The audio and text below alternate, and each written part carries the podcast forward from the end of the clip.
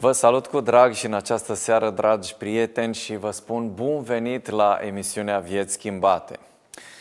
Cu toți avem momente în care facem un bilanț al vieților noastre și ne gândim profund la existența aceasta pe care o trăim, uneori atât de alergați fiind, încât uh, ne dăm seama că nu ne ducem în nicio direcție. În fiecare zi vin probleme, în fiecare zi vin tot felul de știri, în fiecare zi uh, vin tot felul de provocări la care nu mai știm cum să facem față. Și în goana aceasta, în goana aceasta după a rezolva lucrurile și a supraviețui la nivelul la care îți dictează societatea, constați că pierzi anumite valori, că acea credință din sufletul tău se răcește ba poate chiar dispare la unii dintre noi. Și aș vrea ca în seara aceasta să ne oprim din alergare, aș vrea să ne luăm timp pentru noi, pentru sufletul nostru, să ne măsurăm credința, să vedem dacă mai avem sau nu această credință. Într-una dintre poeziile sale, Marian Bărăscu spunea niște lucruri dramatice și în același timp foarte profunde legate de satul românesc. Poezia se intitulează Unde-i satul românesc? Și aș vrea să fac o, o mică paranteză și o specificare că emisiunea din seara aceasta este la pachet cu cea de uh, mâine seară în care vom vorbi împreună cu doamna Ișfanoni despre lumea satului, despre ceea ce a fost acolo, despre bogăția spirituală. În seara aceasta aș vrea să legăm spusele Domnului Hristos și întrebarea retorică pe care a lansat-o când vorbea despre judecătorul nedrept, uh, dacă va mai exista sau nu credință când va veni Fiul omului pe pământ. Așadar, unde-i satul românesc? Spunea acest poet că la sat e Maica veșnicia, la sat e crezul din bătrâni, la sat e cerul și câmpia, la sat te simți că ești român. Aici în sat, moașa Ilinca, buricul vostru a tăiat și tot în sat a fost bunica ce v-a crescut, v-a legănat. La școala veche din Cătun am învățat bunici, părinți, purtau în suflet omul bun și dascălii ca niște sfinți. Mihai, Vasile, Bacilie, voi ați fost dascălii din sat. Prin voi atâtea generații au învățat și au luptat. Nobil cuvânt, țăran român. Pentru pământ ai tot luptat, pentru credință și dreptate ai fost erou, ai fost bărbat. Și nu uitați că popa în sat v-a botezat, sunteți creștini. Așa ați devenit bărbați și mai presus sunteți români. Gheorghe, Mărine, tu, Ioane, la talpa țării v-ați născut, plugul cu boi și două palme au fost și hrană, dar și scut. La cimitirul de la țară, ai noștri dragi se odihnesc. Vă rog, a nu știu câta oară, păstrați pământul strămoșesc. Frumoase și profunde versuri, care au în ele acea esență a nobleții omului, în care se împletesc credința cu munca și cu acele valori spirituale transmise transgenerațional. Lucruri care, odată cu trecerea timpului, dar mai ales în vremea sfârșitului, înainte de venirea Fiului omului, se vor denatura atât de mult, la unii vor dispărea cu totul din suflet. Și ca să nu credeți că sunt fatalist și vorbesc din stele sau din imaginația mea, aș dori să vedeți cum sunt ele încrustate în Evanghelie, în cuvintele Domnului Hristos. În Evanghelia după Luca, la capitolul 18, începând de la versetul 1, Domnul Iisus Hristos spune pilda judecătorului nedrept. Și dacă această pildă nu ilustrează fidel ceea ce se întâmplă în sufletul omului de astăzi, nu știu ce altă scriere ar putea realiza un portret mai exact și în același timp mai plin de tristețe și dramatism. Dezumanizarea omului, golirea lui de demnitate, golirea lui de umanitate, golirea lui de credință, golirea lui de Dumnezeu, golirea lui de tot ce înseamnă ființă umană și coborârea la un nivel atât de josnic încât să devină de nerecunoscut. Evanghelia după Luca, capitolul 18, începând la versetul 1 și până la versetul 8. Iisus le-a spus o pildă ca să le arate că trebuie să se roage necurmat și să nu se lase. El le-a zis, Într-o cetate era un judecător care de Dumnezeu nu se temea și de oameni nu se rușina. În cetatea aceea era și o văduvă care venea des la el și zicea, fă dreptate în cearta cu părâșul meu multă vreme n-a voit să-i facă dreptate, dar în urmă și-a zis, măcar că de Dumnezeu nu mă tem și de oameni nu mă rușinez, totuși pentru că văduva aceasta mă tot necăjește, îi voi face dreptate ca să nu tot vină să-mi bată capul. Domnul a adăugat, auziți ce zice judecătorul nedrept? și Dumnezeu nu va face dreptate aleșilor lui, care strigă zi și noapte către el, măcar că zăbovește față de ei. Vă spun că le va face dreptate în curând, dar când va veni Fiul omului, va găsi el credință pe pământ? Aș vrea să luăm pasajul acesta în suflet în seara aceasta – și să vedem că mai dramatic decât toate problemele și încercările care vin în viața noastră este sufletul golit de Dumnezeu, golit de omenie, golit de credință. Asta este cea mai mare problemă, pentru că de-a lungul timpului oamenii au fost năpăstuiți, au fost asupriți în toate felurile, dar atâta vreme cât au existat valorile, cât a existat Dumnezeu, cât a existat acea spiritualitate, oamenii au putut să ducă jugul acesta mai departe. Însă, Domnul Hristos ne spune în acest pasaj, în această pildă, că se poate și mai rău în lume.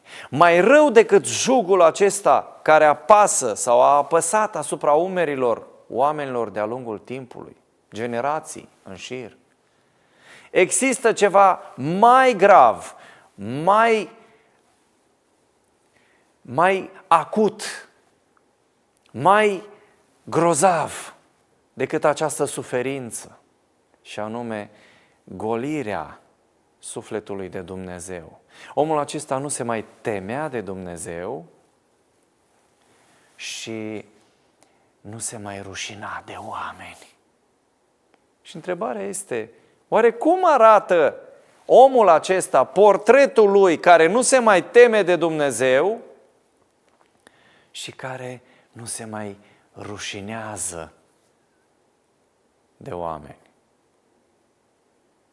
Pentru că acest portret va fi replicat și este deja replicat în atâtea exemplare încât chiar te mai întrebi, oare mai există omul adevărat pe care l-a creat Dumnezeu? Prima caracteristică a omului le-am numerotat și le-am pus într-o anumită ordine ca să vedem uh, că nu este ceva întâmplător această golire de spiritualitate, această golire de Dumnezeu, această golire de umanitate, ci ea este un proces. Cum arată acest om care nu se mai teme de oameni și ă, de Dumnezeu și care nu se mai rușinează de oameni? Nu se mai roagă cu credință. Chiar asta spune aici. Iisus le-a spus o pildă ca să le arate că trebuie să se roage necurmat și să nu se lase. Și probabil credeți că această rugăciune a credinței înseamnă să stai tot timpul pe genunchi, să faci uh, tot felul de formule magice sau de ritualuri care te țin tot timpul într-o stare de meditație. Și unii le-au primit așa mecanic și le cultivă mecanic. Dar nu despre rugăciunea aceasta este vorba ci este vorba de acea atingere a inimii care vine în prezența lui Dumnezeu.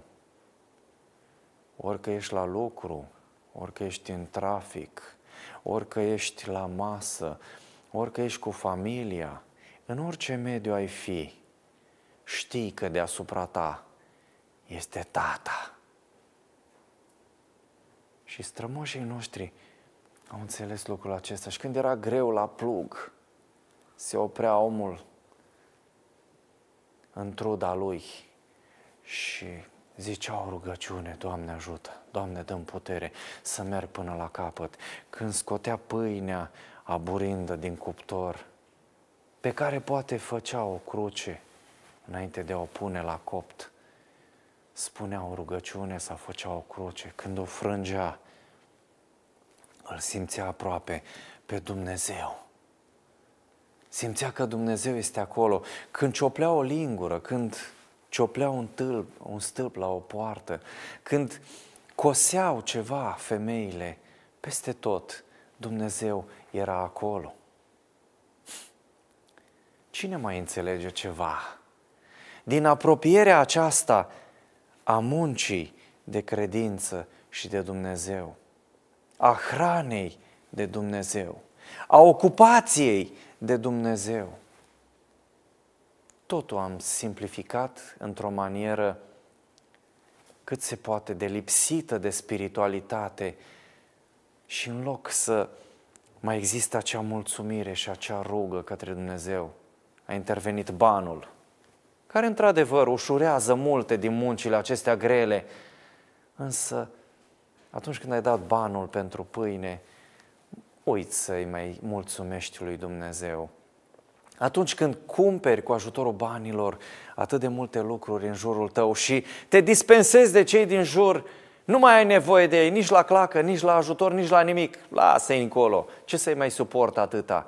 La ce să mă mai rog? La ce să mai fiu atât de dependent de alții? Pentru că eu sunt un mic Dumnezeu. N-am nevoie nici de Dumnezeu, n-am nevoie nici de oameni, n-am nevoie de nimic, nu mă mai rușinez de nimeni, pentru că sunt un mic Dumnezeu. Ce mai face omul acesta care nu se mai teme de Dumnezeu și care nu se mai rușinează de oameni? Calcă în picioare dreptatea este corupt până în măduva oaselor. Chiar spune aici cuvântul că acest judecător care de Dumnezeu nu se temea și de oameni nu se rușina, avea în cetate o văduvă care venea des la el și zicea, fă dreptate în cearta cu părâșul meu. Însă nu mai avea sensibilitate.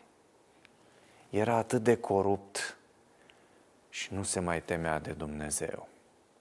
Simțul dreptății a devenit pentru el ceva mort.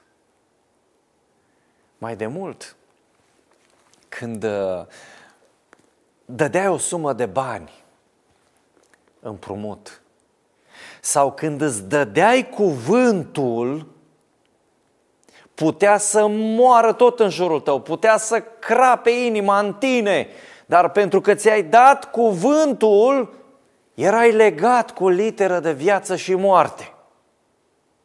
De aceea bătrânii nu făceau acte când era vorba de pământ. Băteau palma și în momentul când ți-am vândut pământul, de aici până aici, vândut era. În momentul în care ți-am luat niște bani și ți-am spus că ți-i dau, ți-i dădeam și făceam orice ca să fie împlinit cuvântul. Știau că dacă nu împlinești dreptatea, te bate Dumnezeu. Și teama aceasta, amestecată cu respect, o purtau în suflet oamenii ca pe o comoară deosebită, pentru că în jurul acestei temeri de Dumnezeu, în jurul onoarei, în jurul demnității, gravita toată ființa. Ce a mai rămas acum din toate acestea?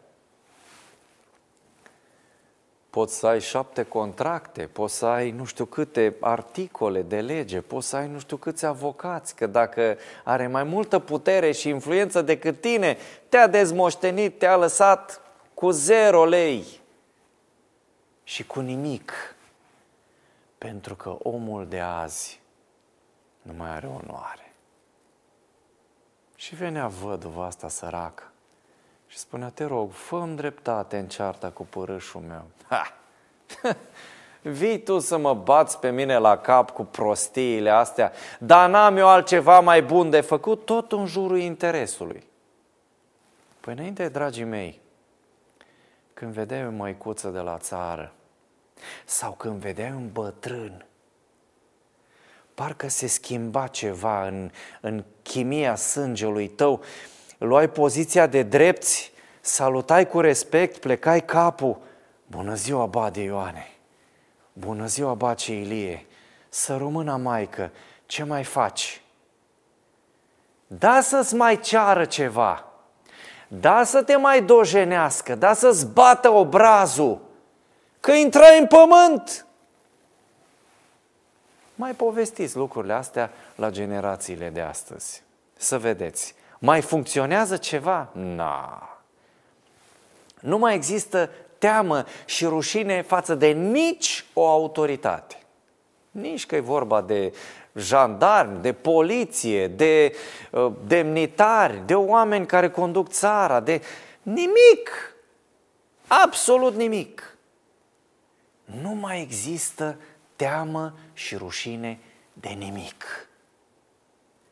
Oamenii s-au transformat în interiorul lor în niște alienați, robotizați, care nu se mai raportează decât la funcțional și la material. În rest, nu mai contează nimic. Ha, vine iar văduva asta, calica asta, să-mi bată capul, din nou aceeași poveste, aceeași placă, iar îi spunea slujitorul, du-te și spune să duc acasă, să nu mă mai deranjeze. Și o zi așa, două zile așa, trei zile așa, patru zile așa. N-a nu mai avea obraz, nu mai avea rușine, nu mai avea respect, nu mai avea milă, nu mai avea nimic. Mai avea totuși ceva. Iubire de sine și dorința de a sta în confort. Și pentru că văduva era foarte insistentă și în aceeași manieră venea și spunea, fă te rog dreptate în cearta cu părâșul meu, fă te rog dreptate în cearta cu părâșul meu.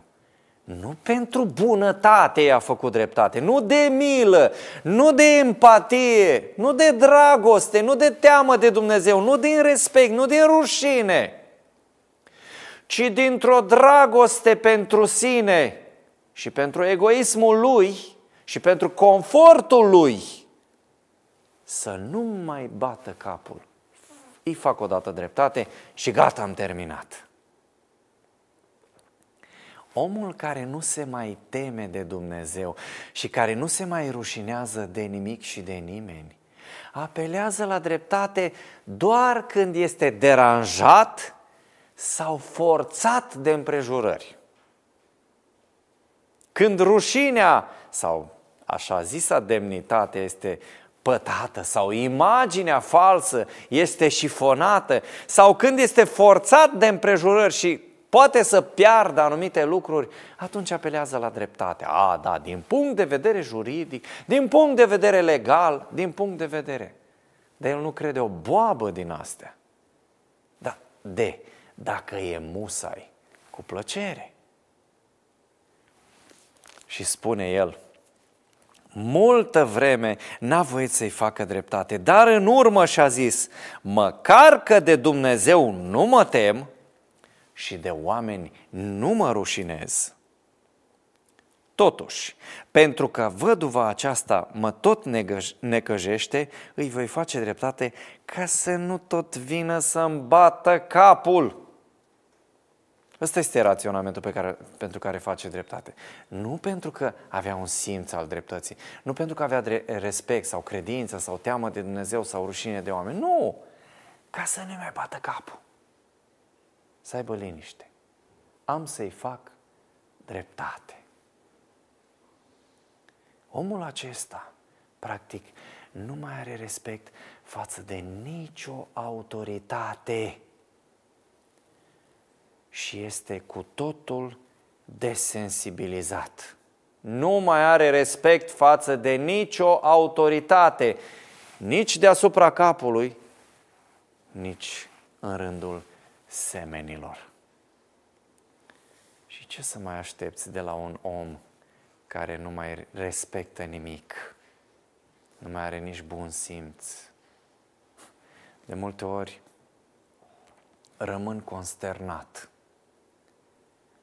și contrariat când uh, sunt la școală și văd elevi în timpul orei rumegând gumă ca niște dobitoace. Măcar dobitoacele rumegă ceea ce le este folositor. Stând cu picioarele pe bancă, sfidându-te cu nesimțire, se uită în ochii tăi, râde și ca și cum ai avea în fața ta un lemn. Nu mai ai acel bun simț la care să faci apel. Note. Să-i dai niște note mici. Nici asta nu mai impresionează, nici media scăzută la purtare, pentru că el a devenit un dobitoc în două picioare cu drepturi. Scuzați-mi expresia, poate că ziceți că sunt prea incisiv, Însă, mi-aduc aminte de vremurile când eram la școală. Poate vă aduce și dumneavoastră aminte de vremurile când erați la școală. Păi dacă luam un 8, era dramă, era tragedie, mi s-a stricat media. Noi ne băteam la premiu, ne băteam să fim primii. Ei nu mai au astfel de aspirații. Atât de înalte au ajuns standardele încât mulți dintre ei care au lacune foarte mari, cognitive și culturale și uh, la învățătură, nu că n-ar avea capacitate intelectuală, că la prostii sunt primii. Și la șmecherii și la mințit. Te minte în față, îl vezi că a făcut o prostie și te minte în față și spune că n-a făcut. Eu? Dar cu mine vorbiți? Nu. No. Și în momentul acela stai și te gândești că au fost declarați că au cerințe educaționale speciale și că sunt locuri mai departe la liceu pentru astfel de oameni, pentru astfel de copii. Și intră cu doi, cu trei și la ce să-și bată capul să mai învețe pentru un uh, examen de capacitate, pentru, să, pentru a-și dezvolta intelectul? Nu, pentru că el oricum are locul asigurat cu doi și cu trei. Și mai a și bursă pe deasupra. Hm. Înțelegeți? La ce să-ți mai bați capul? Când e suficient să existi, pentru că ți se dau drepturi. Ce rușine, ce bun simț, ce teamă de dascăl, ce dorință de a învăța. Na, nu mai există motivațiile astea. De lucru, ce să mai vorbim, că dacă nu erai bun de carte, în societatea patriarhală, măcar ziceau bătrânii, e, doar nu l face ministru sau popă sau dascăl. O sta să muncească aici cu mine, pământul. Dar nici de asta nu mai sunt buni. Că toată ziua se tembelizează cu, cu gadgeturile și cu telefoanele și nu mai știu nici măcar să se lege la șireturi. Nu mai au niciun reper moral sau tradițional. Nu mai au Dumnezeu, nu mai au tată, nu mai au mamă, nu mai au etică, nu mai au muncă, nu mai au glie, nu mai au moștenire, nu mai au tradiții, cultură. Mai nou nu mai au nici gen. Sunt atât de bulversați și atât de dezorientați că nici măcar nu mai știu nimic din toate astea. Nici măcar dacă sunt bărbați sau femei.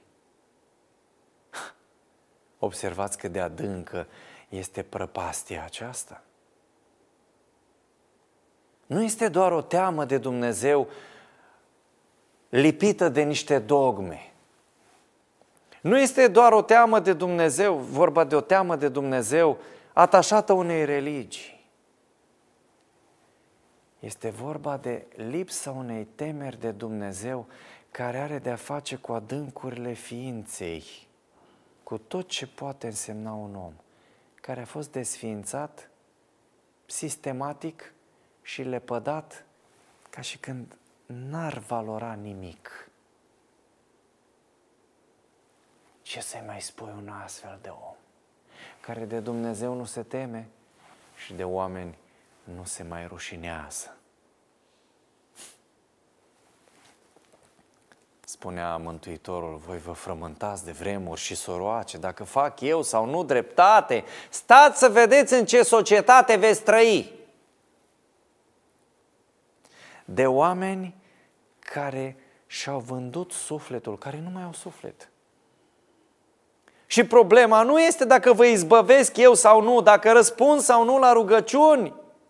Problema este dacă voi mai rămâneți sau nu oameni dacă voi mai aveți credință și valori.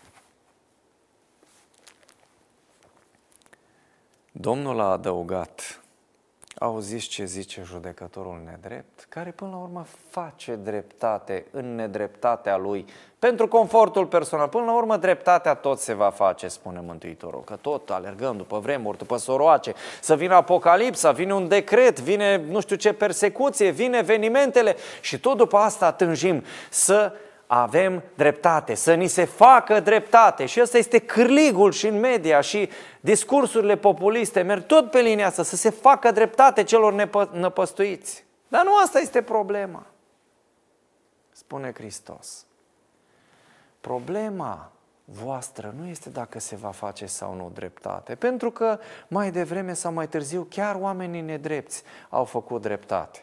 Chiar despoți, fiind impresionați de un anumit act sau într-un moment de sensibilitate, au făcut dreptate. Chiar spunea cineva că un țăran care avea o pricină de plângere s-a gândit să-i scrie o scrisoare tovarășului Stalin. Vă dați seama că pe ăsta îl durea în cot, a măcelărit milioane de conaționale ai lui, plus alții și evrei și toate alte nații. Milioane de oameni, cel mai mare criminal în serie. Ei pasă lui de o scrisoare, de o plângere minoră de felul ăsta când el măcelărea cu milioanele. Nu, no, dar omul ăsta s-a gândit să-i scrie tovarășului Stalin, să-i facă dreptate într-o anumită pricină. Și Stalin, măcar că de Dumnezeu nu se temea și de oameni nu se rușina și nu avea niciun stres cu problemele astea, a fost mișcat de faptul că un om de rând, dintre cei simpli, are încredere în spiritul de dreptate al tovarășului Stalin. Și știți ce a făcut? I-a făcut dreptate. Stalin i-a făcut dreptate.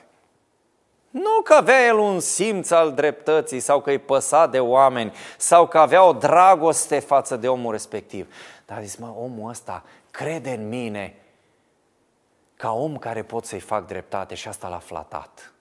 Și a zis, am să-i fac dreptate acestui om simplu. Și a făcut dreptate. Și asta spune Mântuitorul.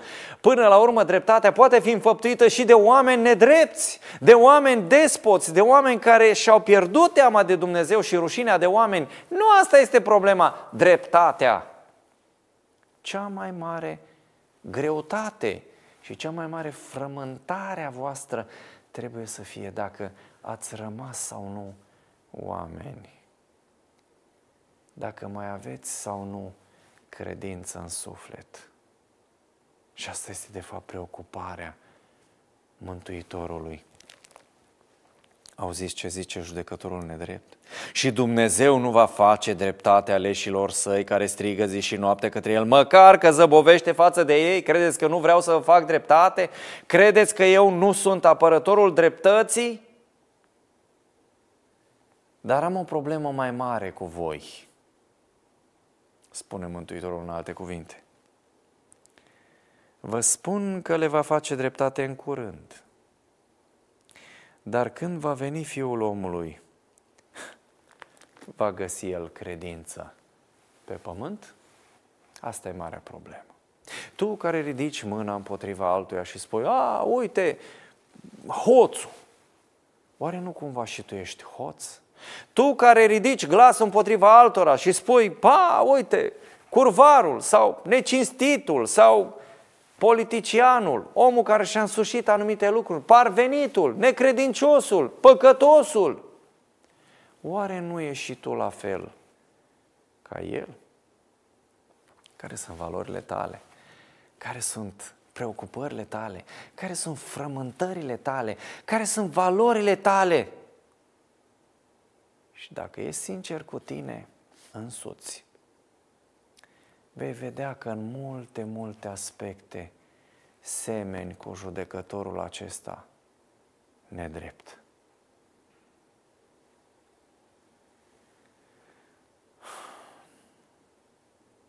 Mare taina aceasta. Când va veni Fiul omului, va găsi credință pe pământ? Nu credința dracilor, asta ușor impresionabilă. Vai, se întâmplă asta.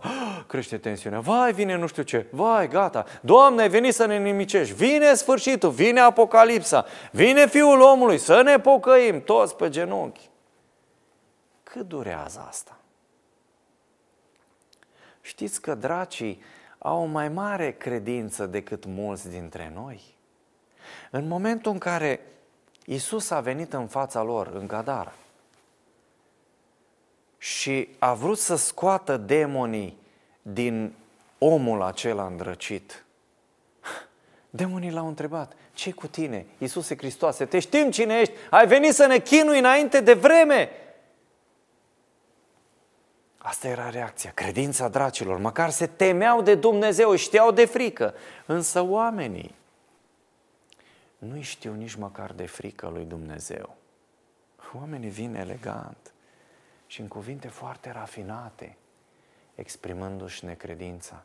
Doamne, ai fi Tu Fiul lui Dumnezeu, ai fi Tu Creatorul, dar te rugăm frumos, elegant, metaforic, dar clar, concis, pleacă de la noi. Lasă-ne cu porcii noștri. Am văzut minunea, că ai scos vreo 3.000 sau 5.000 de dragi cât a avut omul ăsta că e sănătos, bine la minte acum, dar nu ne interesează. Noi avem afacerile noastre, noi avem învârtelile noastre, noi avem porcii noștri cu care facem bani. Te rugăm, pleacă de la noi. Nici măcar credința dracilor nu mai avem. Nu ne mai înfiorăm, nu ne mai temem. Sfântul Apostol Pavel în ultima sa epistolă scrisă lui Timotei, din punct de vedere cronologic, în închisoare,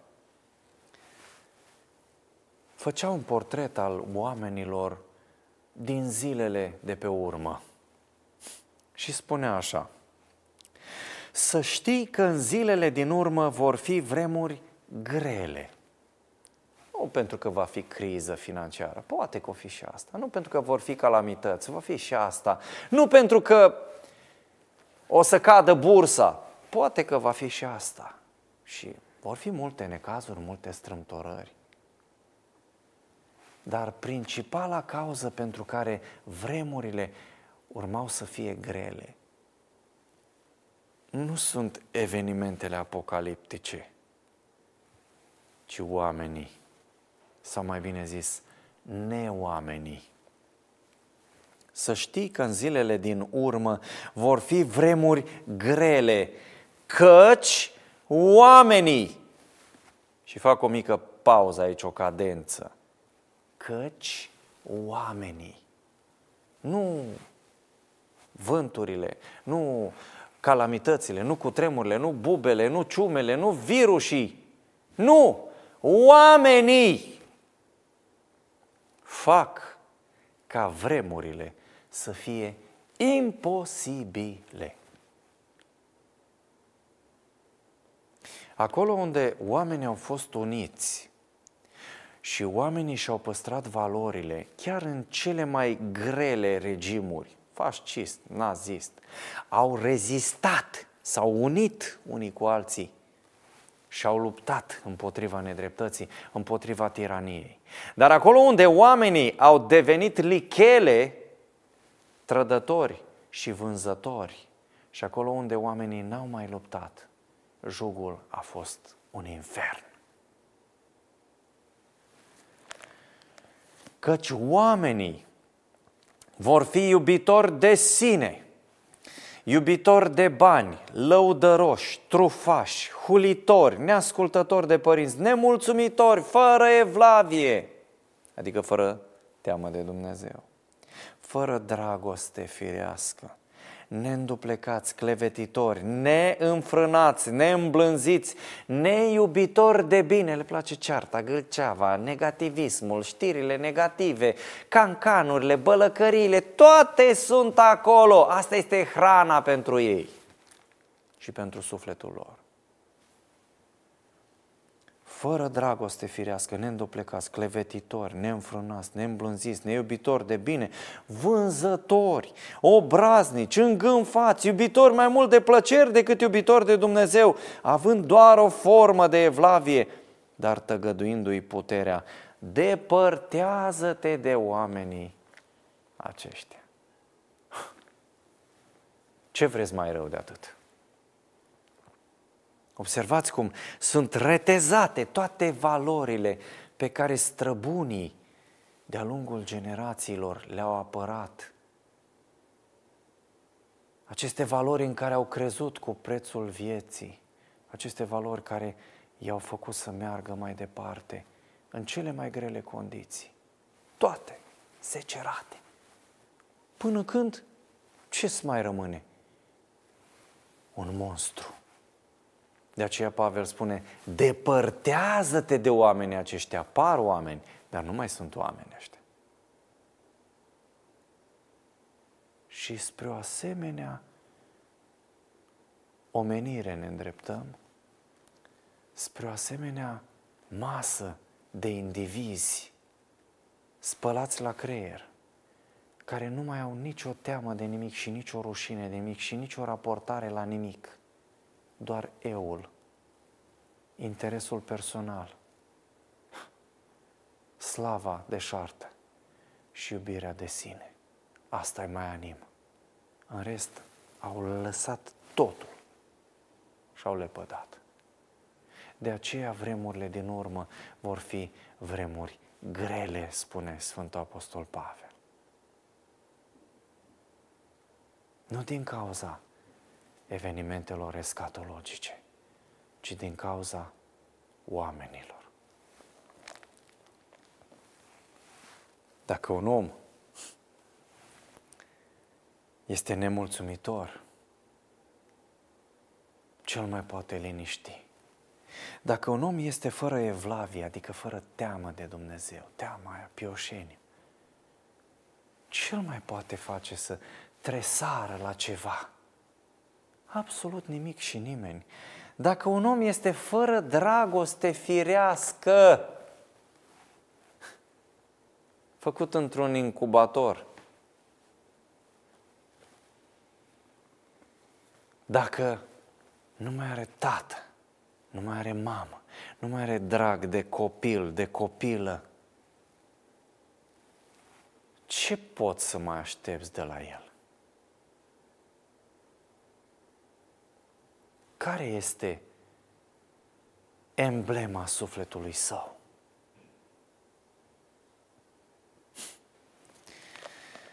Dacă oamenii au devenit neînduplecați, clevetitori, adică bărfitori, neînfrânați, neîmblânziți, când, când se revarsă mânia aceasta și răzbunarea, o vedeți și pe în filmele astea așa zis de acțiune, nimic nu mai oprește. Nu există milă, nu există nici un element care să-i pună stop. Decât dacă îl omori. Nimic. neîmblânziți, neiubitori de bine, le place să trăiască în cele mai josnice medii și caută și fabrică răul cu nesați. Acolo le place, în tensiune, în ceartă, în agresiune, în sânge, în violență. Și știți de ce a nimicit Dumnezeu lumea antediluviană? Tocmai din motivele acestea. Pentru că orice făptură stricase umblarea și oamenii iubeau silnicia, adică violența. Erau exact la fel. Și în fiecare zi gândurile inimii lor erau îndreptate numai spre rău. Ne mai dă câte o palmă Dumnezeu așa să ne mai trezească.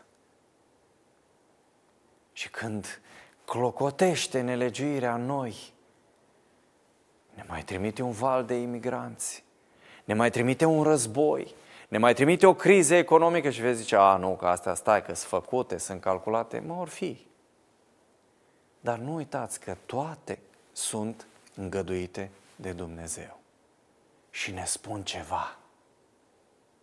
Și acel ceva este strigătul lui Dumnezeu ca să redevenim oameni, dacă nu fi prea târziu.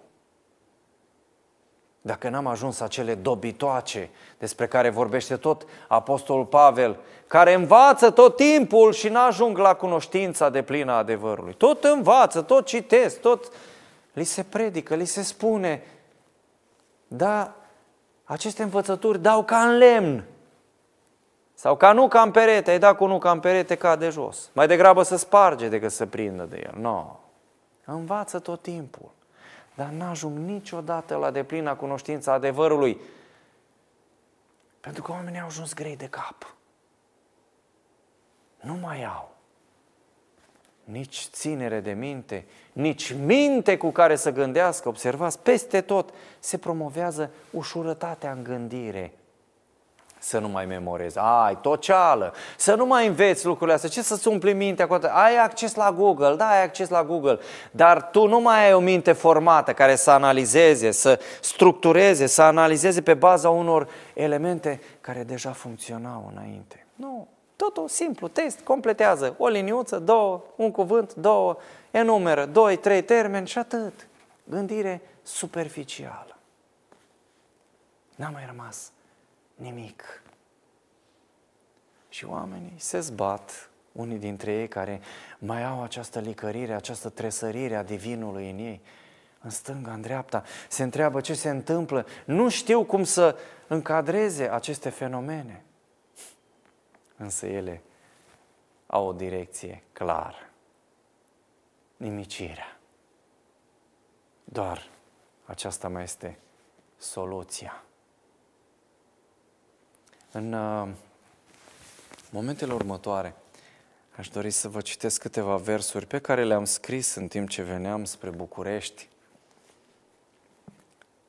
într-un moment de taină, într-un moment când uh, cugetam la lucrurile acestea pe care nu le mai avem și aș vrea să vi le împărtășesc. Versurile poartă titlul S-au dus. Și aș vrea să fie aceasta și concluzia pe care o voi face la momentele acestea de taină, de ședere pentru suflet, în jurul cuvântului lui Dumnezeu, a valorilor, a tradițiilor și a bucăților de suflet care au mai rămas.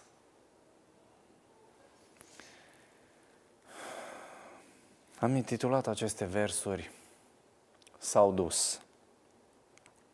S-au dus oamenii de bine cu palmele crăpate și obraji brăzdați de trudă, sărbătorile și jocurile din sat, iubirile cu miros de fragi îmbujorate și sfaturile înțelepte ale bătrânilor uitați de veac. Au mai rămas pe aici, pe acolo, în câte un suflet uitat.